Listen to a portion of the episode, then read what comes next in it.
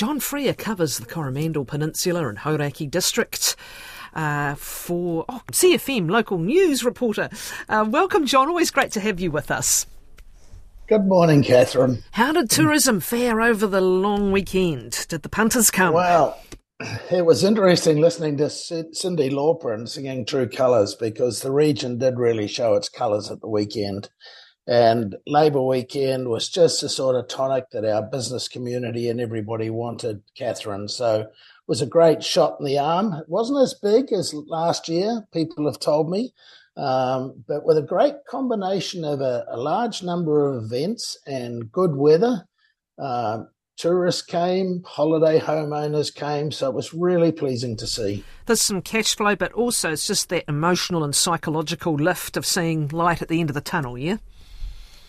Yeah, well, that very much so. And I did a phone around on Monday night just to the various towns, to the local business communities, and it was everybody was encouraged. They were feeling good. People had gone home, had a busy weekend, putting their feet up. You know, Marie Smith, who's got a business in Tairua, she said she couldn't believe it, but people were coming into her shop who had not, and these are holiday home and bach owners who actually hadn't been to Tairua since Cyclone Gabrielle. So, you know, that just shows you the impact that it's had. Cathedral Cove, though, I know this remains such an issue for many businesses in the district because they see it as the key draw card for international visitors and others. Just not sounding like there's a resolution to that closed off walkway for quite some time. Kathryn, I listened to your interview, and so did many other people on the Coromandel Peninsula last week with Tineka Mearns, who is uh, DOC's director. I think they call her regional director. And yeah, it's really sad. 320,000 people come to Cathedral Cove annually. And DOC have been telling us, as they told you the other day, and they followed up with me, they still do not have a plan or a target date to get what is an iconic tourist destination opened. So there is a lot of concern up here, um, so much so that even our mayor, Len Salt, is now talking about taking a delegation to Wellington um, to try and get some answers because he told us that there haven't been enough answers. And Scott Simpson, who is obviously our re elected MP for Coromandel after the election, Scott is also working with Len to try and make that happen. So look, it, it's just we don't know whether there's a backstory going on here or what, but it, it's just really something that's very hard to fathom at the moment. Bring us up to date, if you would, with another crucial uh, lifeblood for the district, which is State Highway 25A. Yeah, well, really interesting. We had a pretty positive story this morning. Um, we've been reluctant to sort of go, will it open early? And we put no pressure on Waka Kotahi at all about that. Um, but we got the biggest hint yesterday from Waka Kotahi that they may actually have the road open before their proposed March deadline. Um, it all depends in terms of uh, weather and that sort of stuff, but the job actually started in late July. The biggest part of the job was to actually get those pillars and piles out of the ground. After that, it's pretty much like a Meccano set where everything just bolts together.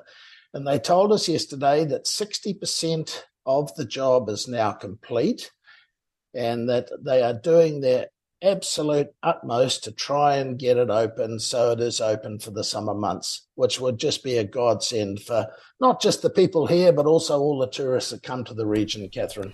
So people aren't getting ahead of themselves, but they are uh, cautiously optimistic that that might be able to happen, and that seems to be the signals coming. Yep, and I think we don't want to put any pressure on anybody and sort of say, well, look, it's going to be open for Christmas, but everybody knows around here, Waka Kotahi have actually done a fantastic job. I was just had a, a coffee with uh, Matt Heap, who runs the local Pak'nSave here in Thames, and as we were pointing out, it's amazing what New Zealanders can do if they've got the chance to do it. And there was uh, one of the engineers was quoted the other day how they were able to move so quickly when the government stepped in and took away all the red tape and all that sort of stuff that had to happen so they could get the project moving. So, yeah, people are, are just being quietly confident around the region that we are going to see hopefully it open earlier than predicted. Now, what's happening with another piece of infrastructure? This is the seawall at the northern end of Thames. Yeah, this is a suburb called Moana Um, it was built back in the 60s. Uh, they used a lot of old mine tailings when they put the subdivision in.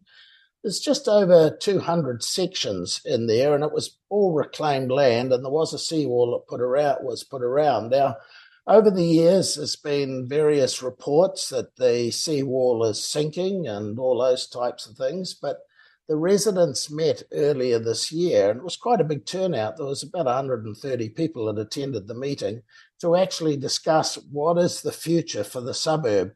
With um, sea level rising and that type of stuff, there is consideration that significant amount of work is going to be required to actually protect the suburb. And you're talking, Kathryn, there's been three options that have been put on the table to make sure that it does remain safe. The first is a cost of around $500,000.